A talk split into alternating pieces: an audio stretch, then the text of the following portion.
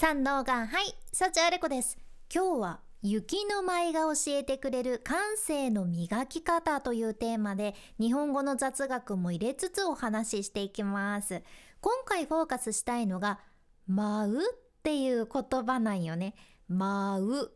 ダンスする踊るっていう意味の舞うやけど辞書ではねその踊るっていう言葉は飛び跳ねるような上下方向の動きを表していて舞うっていう言葉はそのすり足で移動するような水平方向の動きを表してるそうちゃん。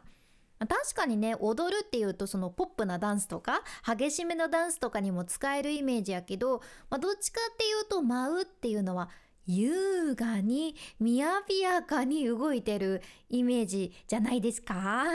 いや私も以前はねイベントの司会のお仕事をさせていただいてたんやけどダンスパフォーマンスのステージイベントの MC とかもねたくさんしてきたじゃけどさ、うん、例えば K-POP ダンスとかでなかなかねいや舞う姿が美しいですよねかっこいいですよねとかなかなか言わないかなって思ってて、うん、やっぱりクラシックバレエの舞台とかだったらその舞い踊るとかいう言葉はたくさん使ってきたし日本のその優雅な踊りとかにも舞うという表現は使ってきたかな。うん、いや本当ね言葉一つ違うだけなんやけど踊るというよりは舞うって言った方がその舞台の美しさが増すっていうのがね結構あるっちゃね。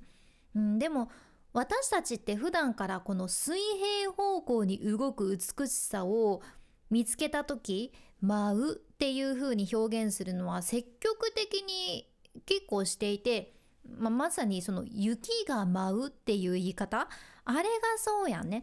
雪が降るっていう言い方もあるのにもかかわらず雪が舞うっていう表現。これが生まれたのもすごく素敵やなって思うし桜もそうやね。桜の花びらが舞うっていう風にも言うしお正月のタコもね舞い上がれって言うやん？うん。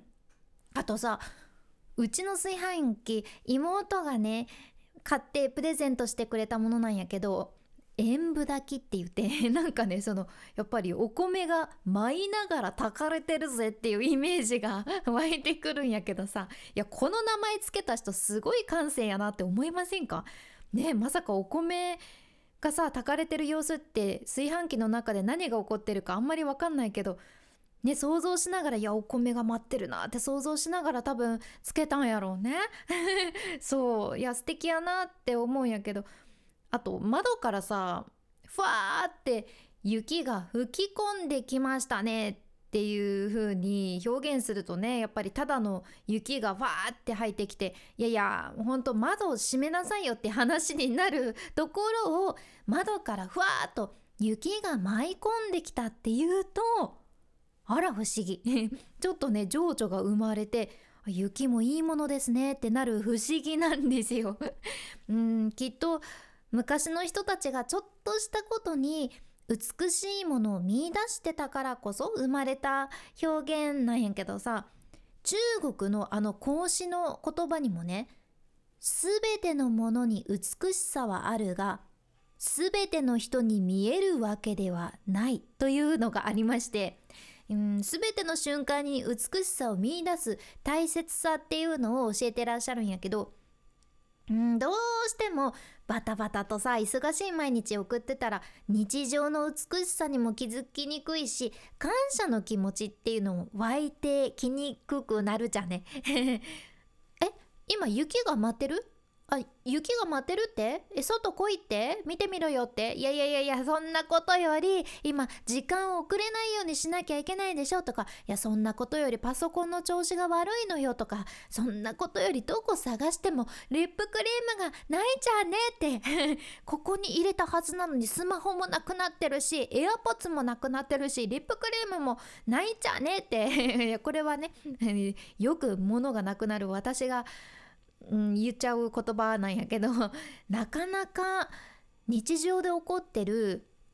美しい面いい面を見ることができないっていうのはありますよね。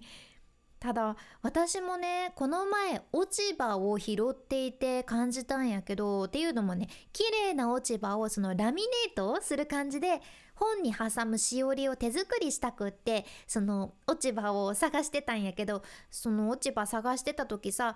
いつもは全然ねそこまで落ち葉だけに集中して歩いてないからあここって黄色の葉っぱが多い場所なんだなとかうわ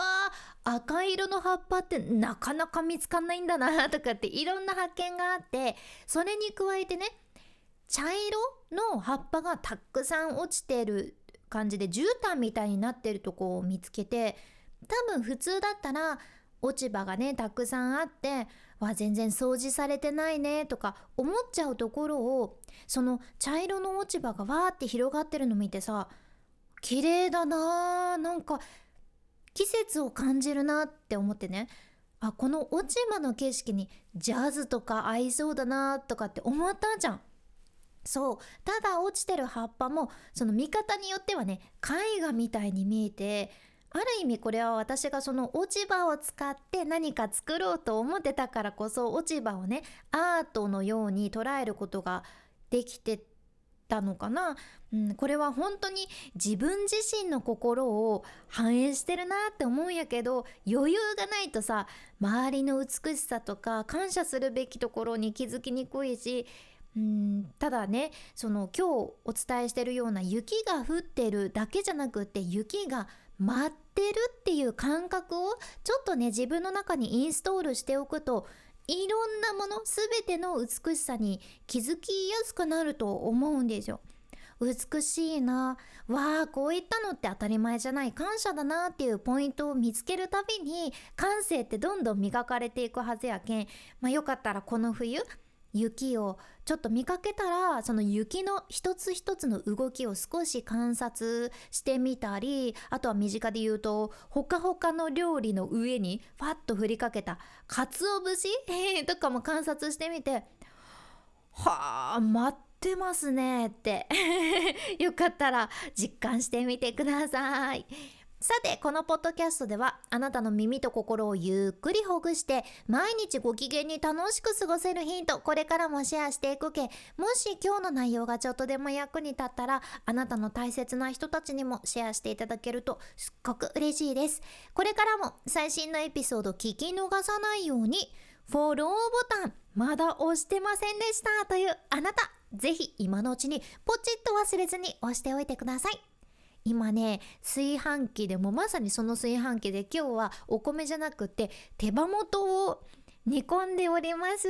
今ねすごくいい香りが漂ってきてるので最後の仕上げをしたいと思います。君に幸あれ。ではまた。博多弁の幸あれ子でした。